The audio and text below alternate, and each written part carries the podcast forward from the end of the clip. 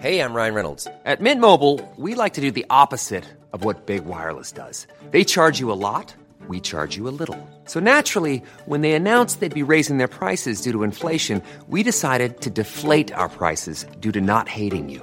That's right. We're cutting the price of Mint Unlimited from $30 a month to just $15 a month. Give it a try at mintmobile.com slash switch. $45 upfront for three months plus taxes and fees. Promo rate for new customers for limited time. Unlimited more than 40 gigabytes per month. Slows. Full terms at mintmobile.com.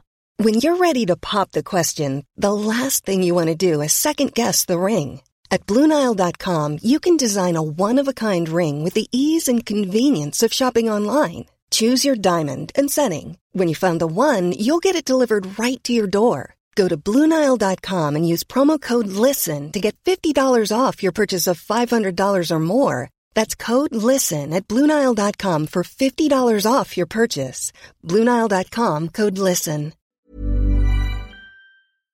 This is Little Atoms, a radio show about ideas and culture. With me, Neil Denny. This week, Melanie Challenger brings us a new history of what it means to be human in her new book, How to Be Animal.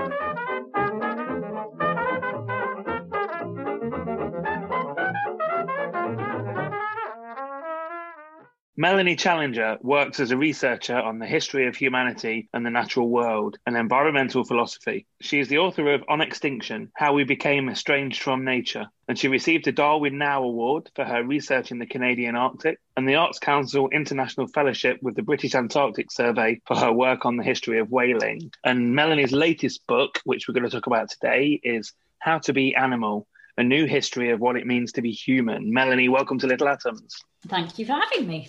So, first of all, tell us the idea behind this book. Yeah, so it was quite a slow grow. So the book that I wrote on extinction, which was is a sort of um, a cultural and a natural history of of extinction was a long time ago now. So it was kind of uh, more than a decade ago that I published it. And so longer than that when I was researching it. But my interests were environmental history broadly. So kind of how we'd ended up with not only with a particularly modern societies I'm speaking about here, with an estranged relationship to the rest of nature, but also a destructive one. So the environmental crisis, climate change, biodiversity loss, those sorts of things.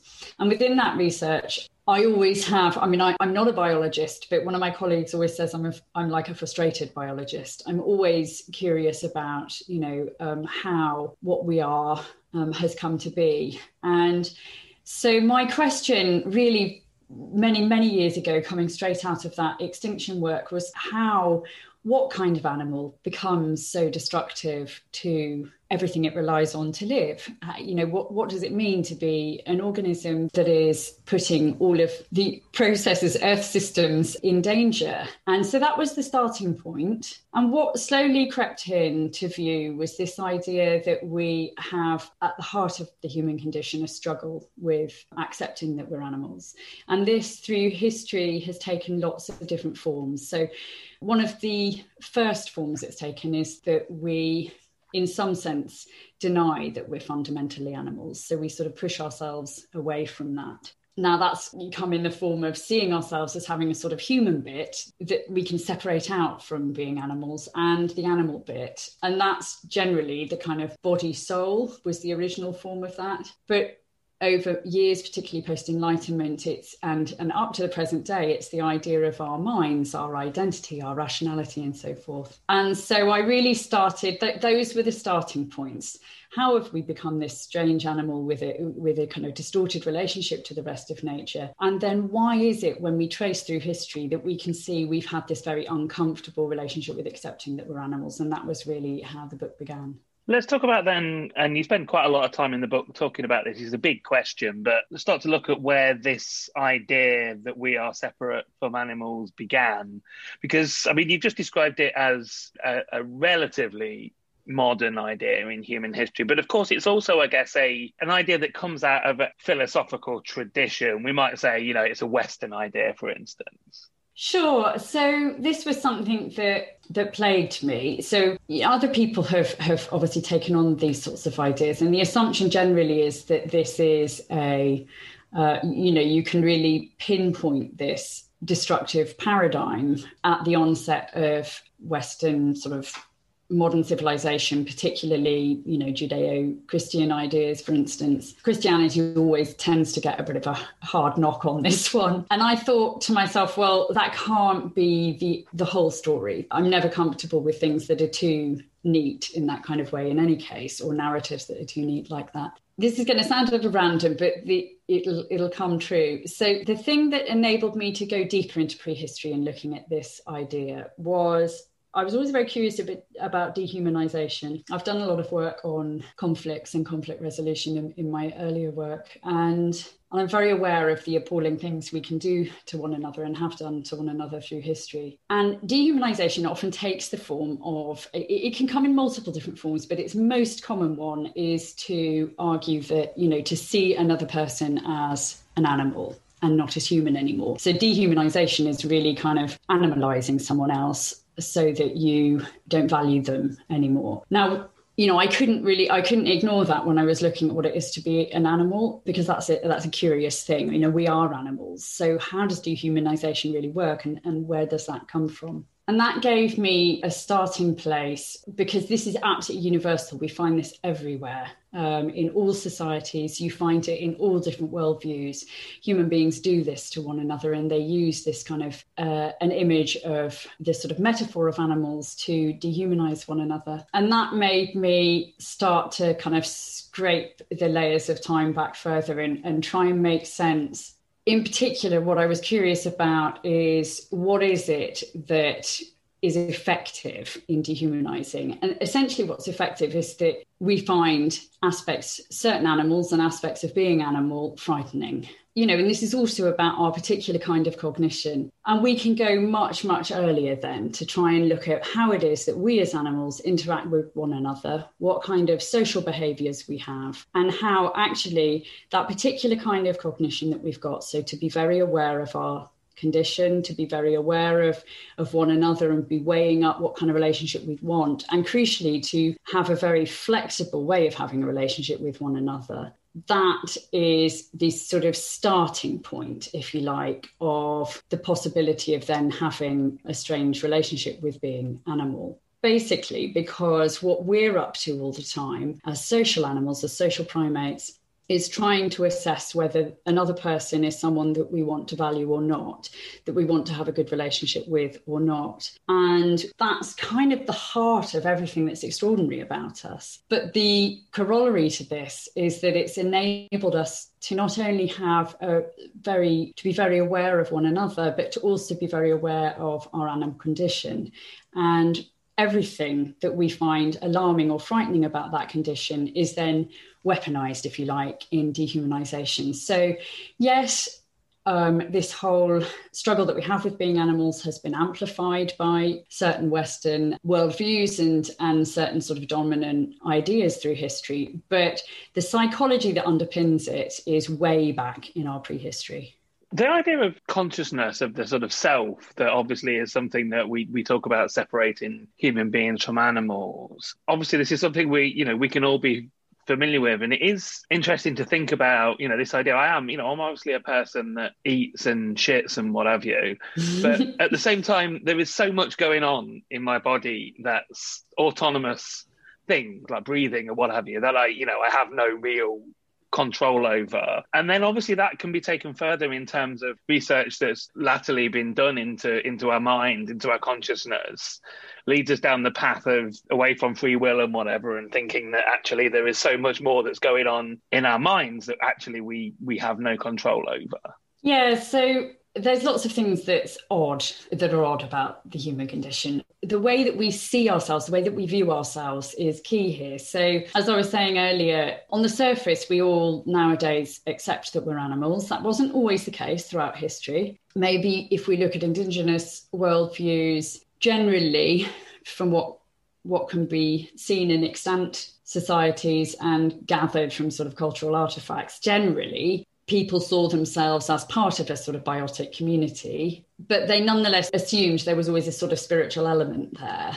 Um, it's just that other animals have these spiritual elements as well. It wasn't exclusive to humans. What's certainly true about the kind of rise of monotheism is that you do at that point in time um, have the emergence of the idea of a unique human soul and then as i said when we kind of flip forward and it's not quite as straightforward and neat as this you know because different classical thinkers for instance might have had like ideas like this but the really kind of major moment in history when it gets argued that we go from this unique soul to the soul sort of migrating into the mind and you have this idea of the unique human mind and free will rationality dignity, you know, moral agency. These will kick in, in in, the Enlightenment when kind of empiricism and rational rational thought are, are having their day. All of these different ways of seeing what it is to be human have relied on this idea that there's some sort of duality, there's some sort of split. And they've gone further. They've tended to then say, make value judgments about these. So it is these separate spiritual things, whether it's the soul, whether it's the mind, whether it's free will, whatever it is, that is separate to this sort of troubling animal body of ours and this animal body that we share with all of the other animals. It's that that gives us our ultimate value. And not only that, it's that that justifies lots that we do. And in fact, our legal systems still rely on ideas like dignity, for instance, which are devilish difficult to actually make sense of you know what what actually is it? Can you contain it? Can you separate it out? You know we work with these intuitions but they're actually very difficult to pin down. Now it's that mentality it's that duality that we've lived with for so many hundreds of years now that causes the problem when we come up against science that seems to argue you know free will's a bit of an illusion or we come up against you know the kind of um, neurochemistry or the any kind of data that shows us how much of our action really valuable action to our lives is not happening you know we're not privy to consciously and so forth. And that seems to really trouble us. But I, I don't I, I myself don't find it troubling. I don't think it has to be troubling if we haven't created this slightly false kind of binary in the human condition that's at the heart of the problem a lot of the time. And, and the question we have to ask ourselves is why has that idea appealed for so long? And it has appealed for longer than monotheism. It's clearly the idea of, of a, this spiritual element has that saves us from what we dislike about being animal has been there for hundreds of thousands of years. So, I mean, we've just talked there about the, the sort of consequences of that thinking in that binary for ourselves literally ourselves. We talked earlier about, you know, some of the consequences about how we behave with other people in terms of like, you know, othering the people we want to oppress. Let's talk about what the consequences are for our relationship with other species then. What does it mean for animals if we think that we are separate from them?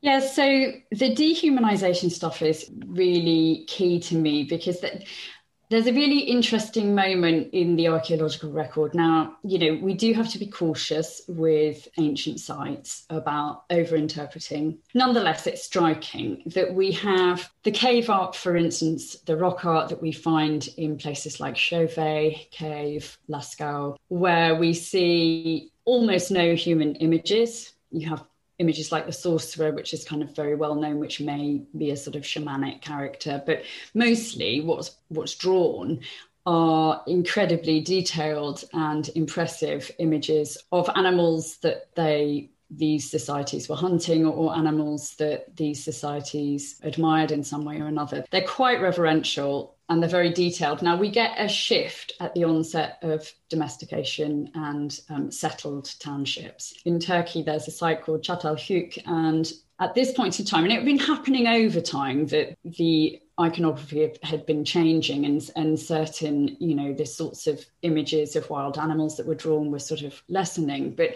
you arrive at this moment where you see almost exclusively men. There's, I think there's only a pregnant woman in the images, as I recall. Um, it's mostly men. They're in leopard pelts and they're holding spears and just the way that they're located visually shifts. You see them above the animals, pointing downwards. It begs the question was this a moment where, um, when they didn't need to think into these other animals, when the relationship with wild animals was changing from hunters to farmers? Yeah, this is also that, the cradle of agriculture, this area as well.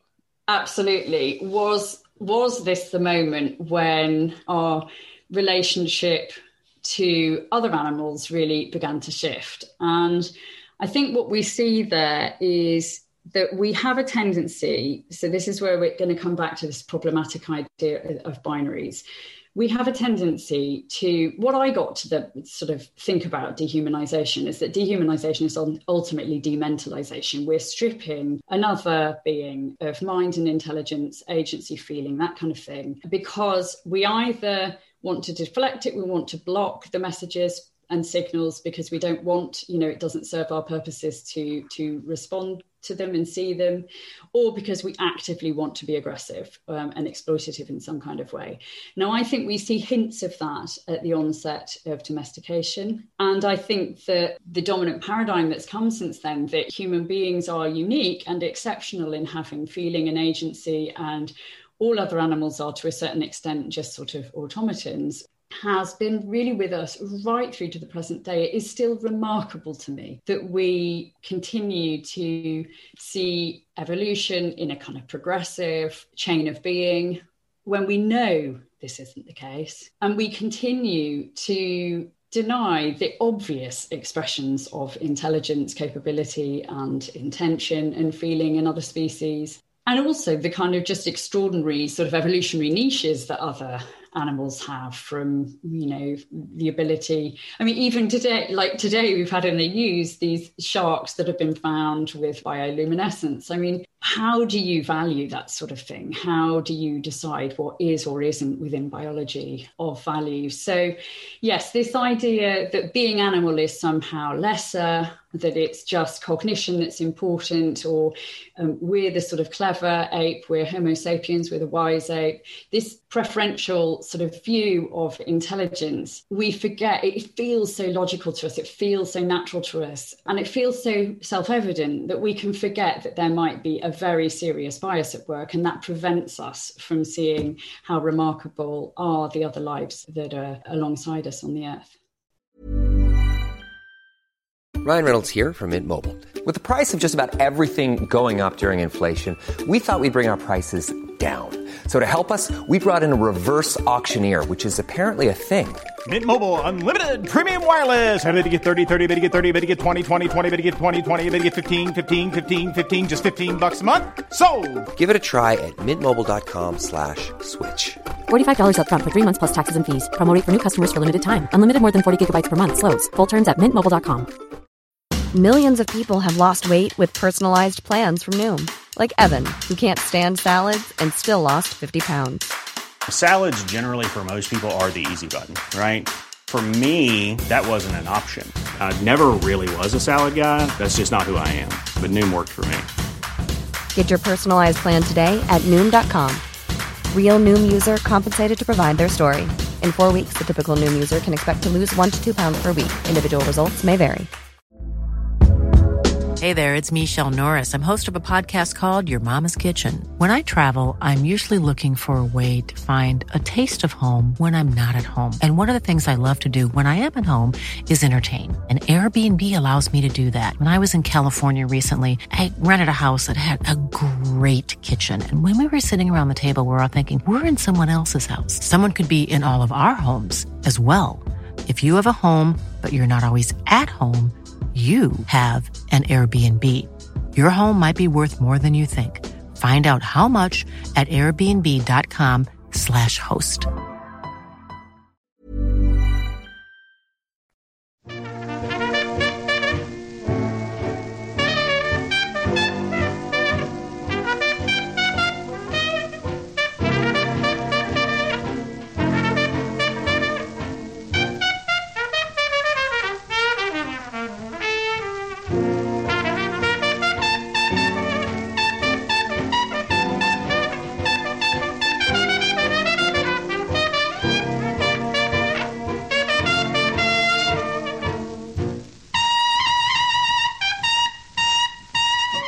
You're listening to Little Atoms. I'm Neil Denny. Today I'm talking to Melanie Challenger, and we're talking about her new book, How to Be Animal A New History of What It Means to Be Human. And Melanie, I want to carry on exactly where we, we just finished off there, because this is really where I wanted to go next. We do tend to think now about, you know, we're starting to think about certain other animals as being, like, I'm particularly thinking of like the great apes here, as something that perhaps we should start to think of in ways more human like in terms of rights and things. But that as you just were sort of hinting at, is like an interesting distinction in itself because we tend to be therefore looking at them through perceiving these animals through human eyes and, and giving them human attributes that we value. Whereas the famous concept of, you know, what is it like to be a bat sort of idea that there are, you know, there are other animals out there that can see in ultraviolet that is something that we can't even imagine can can navigate by sonar. Let's talk about some of the go into some more more detail on this about you know just some of the other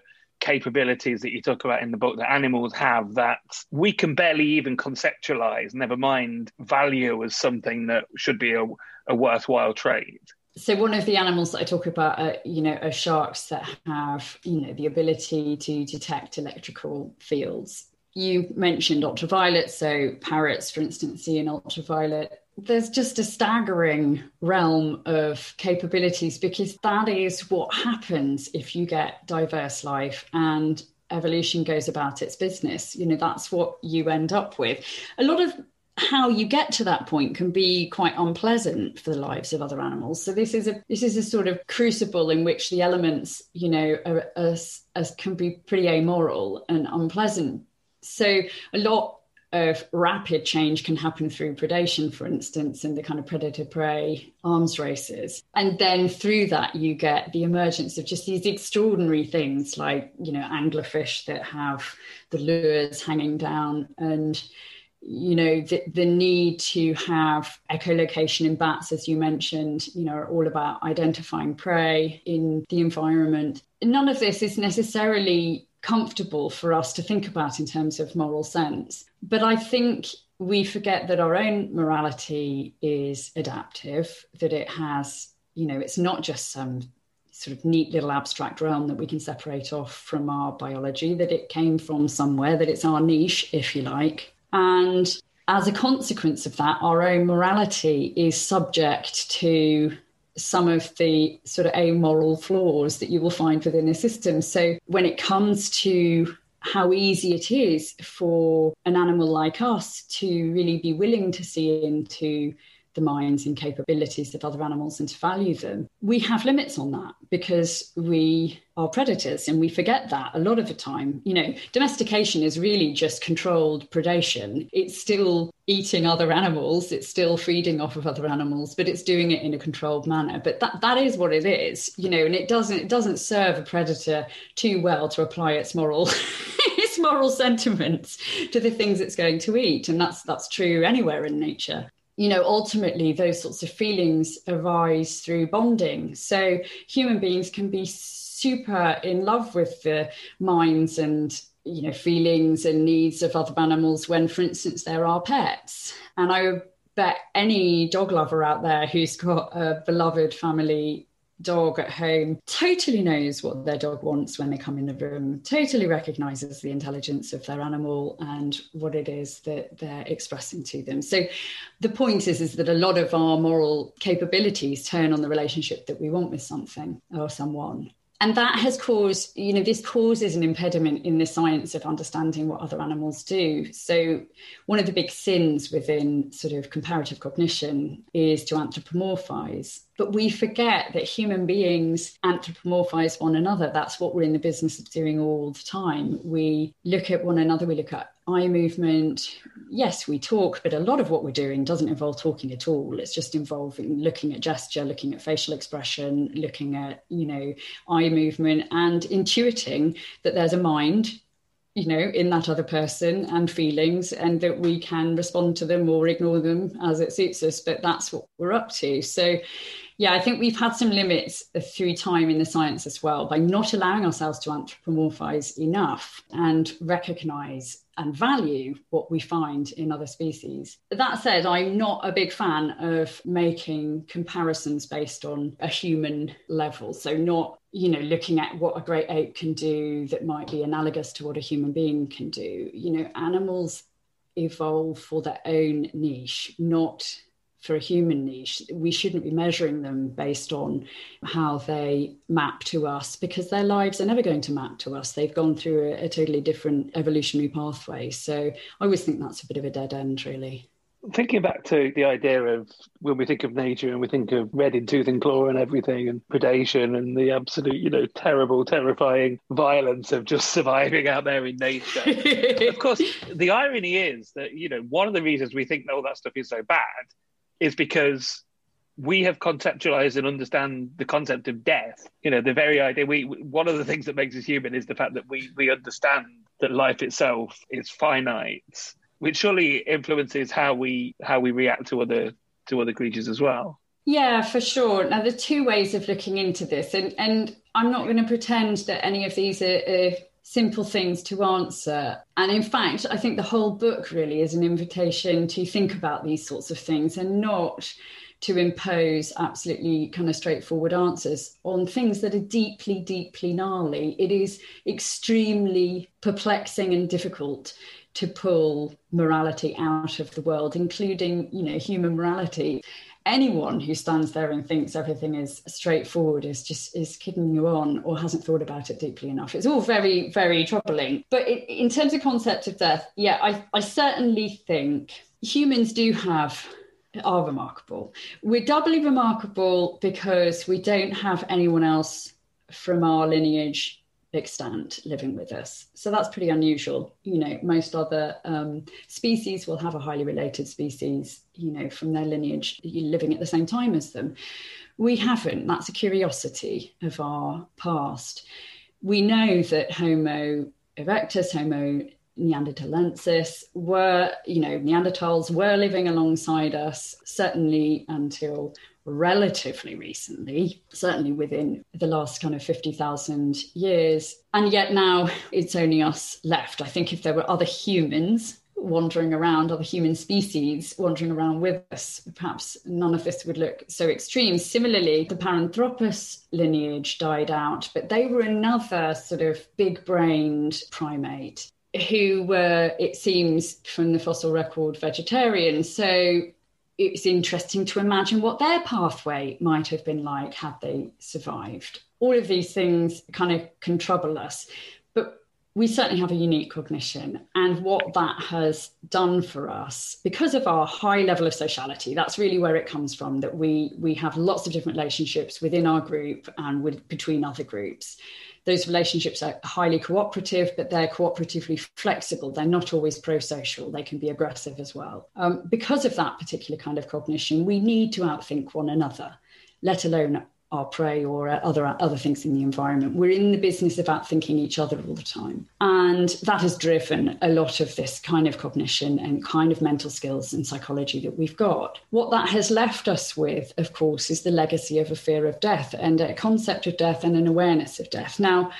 That isn't to say other animals don't have an awareness of death or something that comes quite close to a concept of death, in as much as while they might not be rationalizing it in the way that we are, they certainly have some awareness of it. And we are increasingly seeing evidence of memorial like practices, sort of grieving like practices that are happening, certainly in primates, but even in uh, certainly in other mammals. You know, in my book, I have an anecdote of, of seeing a prairie dog who now I don't know much about prairie dogs because you know, I'm from from the UK. I was in Colorado at the time, so these aren't animals that we have in in our environment here. But even with very little knowledge of these animals, while I was walking along and I one had been knocked over, but before I'd seen that that one had been knocked over by a car, I could hear this sound, and it was absolutely unmistakable as a distress call of some kind. It drew my attention. I went to the scene and I found another prairie dog that kept returning, kept returning, kept returning to the corpse and wanted to try and get the corpse of the, the run over prairie dog back to the side of the uh, side of the road.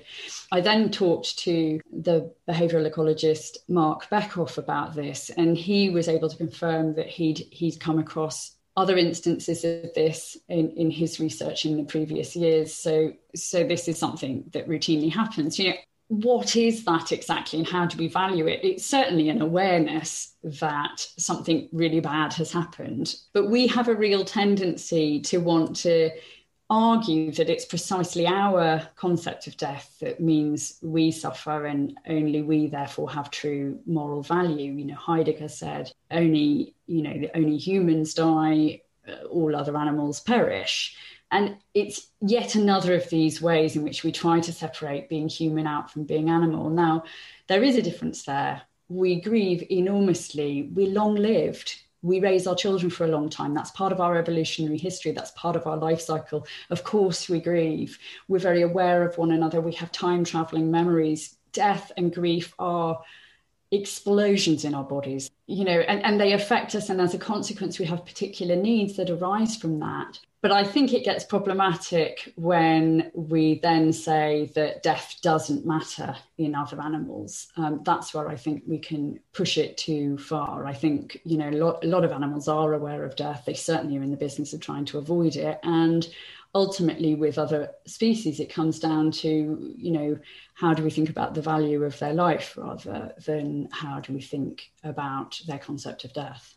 To finish us off, it would be easy to end the interview by talking about, you know, in terms of how can we think about becoming more like animals, respecting our animal brethren in, in ways that will help us save the planet or what have you. But actually, I want to talk about a way in which we're going in the opposite direction in terms of um, ideas of transhumanism you talk about in the book, in, in terms of the use of technology in ways that will enable us to become further and further away, you know, downloading our consciousness to a, a huge hard drive or something at some point in the future, which seems this sort of desire to take us further away from the animal parts of our bodies, detaches from our bodies completely. Yeah, totally. Well, it's interesting, this one, isn't it? Because ultimately that does follow from our fear of death. Um, and in that, we are unique. You know, we are, all animals are in the business of trying to stay alive up until the point when it's necessary. You know, some animals are, are happily happy once they are happy.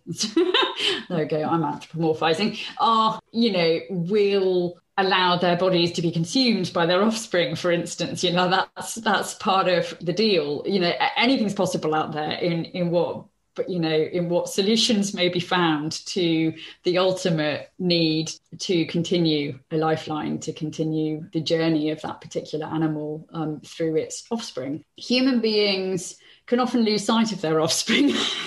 They're so worried about their own deaths and their own mortality.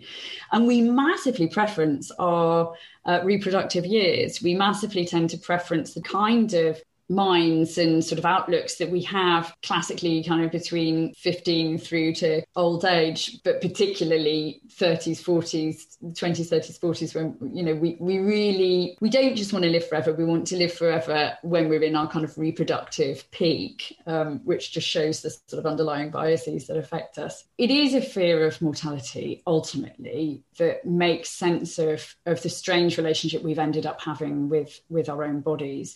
Not only has it morally suited us to see our bodies as being the animal bit that we share with other animals and therefore the bit that doesn't really have value so the bit we can replace.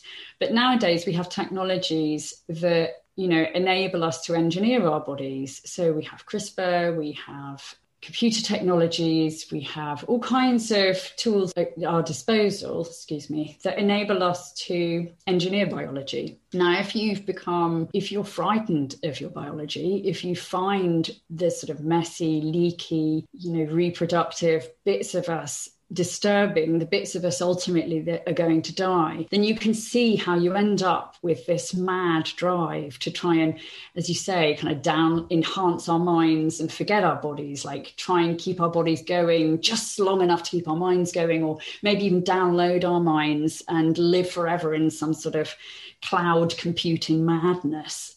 I mean, not only do I think people are on a hiding to nothing with this one, but it's you know, it's not something you can simply ignore because the engineering of biology, even if it's not going to prove to be the savior that people might hope it's going to be ultimately because they've forgotten that your mind is reliant on your body. You know it's it's your identity doesn't just emerge like a computer emerges. It's intimately affected by things like what you've eaten that day by you know by what what your hormones are doing that day. You know we've become so frightened of biology but actually we just have such an impoverished view of it. Biology is massively variable it's not this straightforward deterministic thing. It's, you know, it's just constantly labile and, and shifting, but it's fundamental to our feeling and uh, and our experiences and this idea that we're going to just be able to strip out some sort of rational aspect of our minds and our memories and live forever not only is it denial of our reality but it is going to ultimately lead to a load of inventions that are going to emerge out of this you know with perhaps unforeseen applications that you know we may or may not want when really what should we be doing with these technologies? What should we be doing with the tools and opportunities we have at hand? You know, given we're facing the large scale extinction of, of other species alongside us, you know, the endangerment of our life support systems, our rivers, our seas, our climate, you know, what are we doing really? Trying to live forever in a bloody computer, you know, I mean, it's, it's madness but it's happening and it really is happening and it, and it absolutely warrants attention and discussion for sure. And the fear of death just becomes the fear of somebody switching it off. Well or you know being a mind entity. I mean that's what i always it's not like you know the, the mad part of it is you still have to have materials. We hmm. can't defy physics. You still got to get this stuff somehow. That's the thing that always uh, amazes me about it. And i think ultimately we have to we have to make our peace with the fact that we are mortal. The earth is mortal for that matter. We have to be able to not base our morality on deep time. I think morality is best scaled much more at the lifetime level. Once you start looking at a, a, cosmic level, it all gets pretty sketchy at that point in time. But you know, we really, yeah, we we do need, I think, to talk about death more, and perhaps to see meaning as coexisting with the fact that we're mortal. So I've been talking to Melanie Challenger. We've been talking about her book, How to Be Animal, a new history of what it means to be human, which is out now from Canongate. Melanie, thank you so much for taking the time to share it with me. Oh, it's been a pleasure. Thank you. This episode of Little Atoms was produced and presented by me, Neil Denny, edited by Sky Redman, and was first broadcast on Resonance 104.4 FM. Little Atoms is supported by 89UP and hosted by ACAST. If you enjoyed the show, please do subscribe, rate us on iTunes, and even tell a friend. Thanks for listening.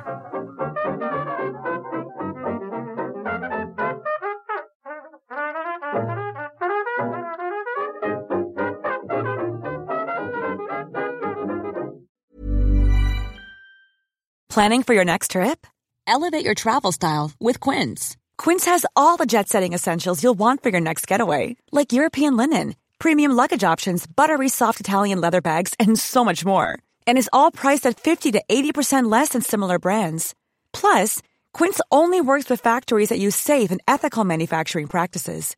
Pack your bags with high-quality essentials you'll be wearing for vacations to come with Quince. Go to quince.com/pack for free shipping and 365-day returns. Hey, it's Paige DeSorbo from Giggly Squad. High quality fashion without the price tag. Say hello to Quince. I'm snagging high-end essentials like cozy cashmere sweaters, sleek leather jackets, fine jewelry, and so much more. With Quince being 50 to 80% less than similar brands. And they partner with factories that prioritize safe, ethical, and responsible manufacturing. I love that. Luxury quality within reach. Go to quince.com slash style to get free shipping and 365 day returns on your next order. Quince.com slash style.